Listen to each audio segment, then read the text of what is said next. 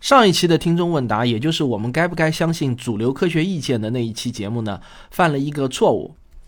反应停这个事件呢，我是凭着印象说的，结果呢，有听众指出啊，它不是 FDA 批准在美国上市的药品。然后我马上查了一下，我发觉确实是我错了。在此呢，我向广大听众表示抱歉。不过呢，呃，虽然反应停事件我说的不准确，但是对我上期节目的所有观点并不产生影响。那么今天我在这里呢，就把这个反应停事件的始末跟大家呃简单说一下。反应停最初呢是由德国公司生产的，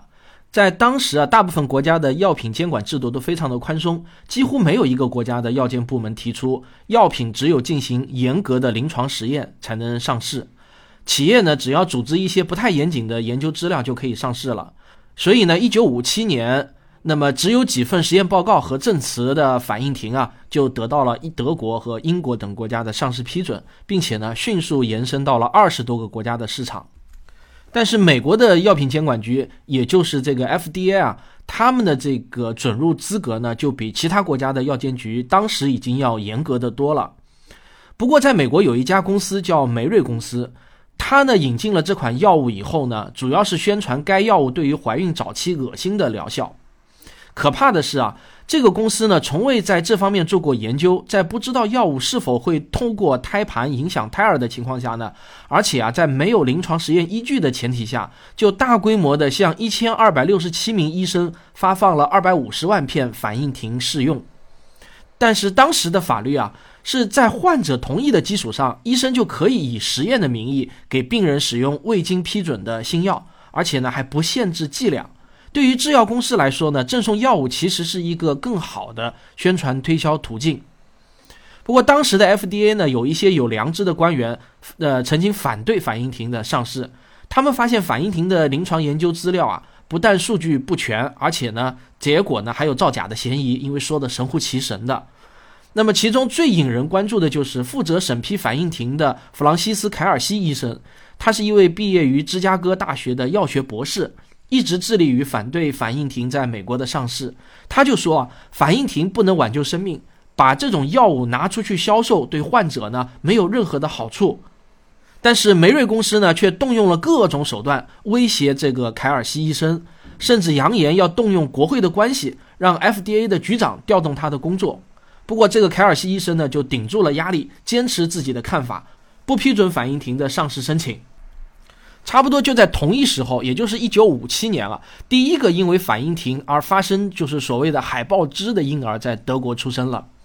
然后呢，原本非常少见的这种海豹肢的婴儿啊，在德国出现的几率提高了多少呢？两百倍，吓死人啊！这些有海豹肢的婴儿的母亲啊，都曾经服用过反应停。然后随着德国的这个《周日世界报》的报道，反应停导致婴儿畸形的内幕呢，就逐渐被披露出来。然后面对如雪花般飞来的不良反应报告啊，呃，最初的那家德国公司，也就是叫那个玉，呃，就是叫格玉能的那家公司，就决定将反应停测试。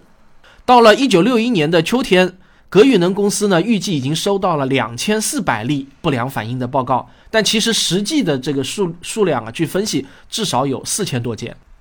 然后德国的这个事情爆出来以后呢？美国的这个《华盛顿邮报》就刊发了一篇文章，叫做 “FDA 女英雄阻止恶性药品进入市场”。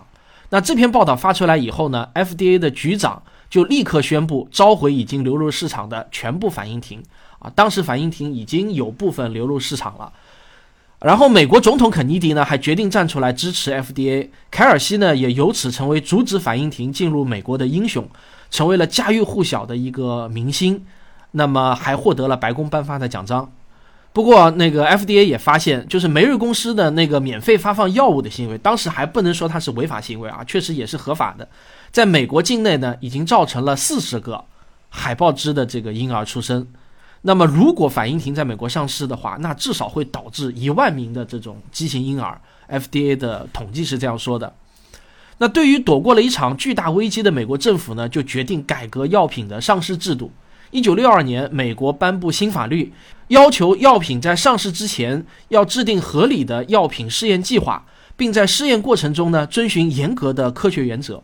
以往几个世纪里面，各国都力图去打击、忽悠和危害患者的这种庸医、奸商、骗子，但最终呢，进行裁决的是专家意见，而不是科学实验啊。这是在西方过去也是这样的，我们中国很多时候现在还是这样。美国呢，就破天荒，在当时看来是破天荒的提出，任何关于药品的治疗方法的审批都需要学科实验来证明。但非常可笑的是啊，当时这个说法还惹恼了美国的医学会，因为他们认为这侵犯了医生的专业判断。但是现在今天来看，世界各国在地球上任何专家意见都必须让位给科学实验，而且这些实验必须要符合，呃，就是大样本双盲对照随机实验的这一条金标准。当然，这一条金金标准，我们看到在我国新颁布的中医药法里头。对中成药的上市是开绿灯的，没有这么严格的要求。好，关于反应停事件呢，我们就谈到这里。再次感谢听众 Family 的指正。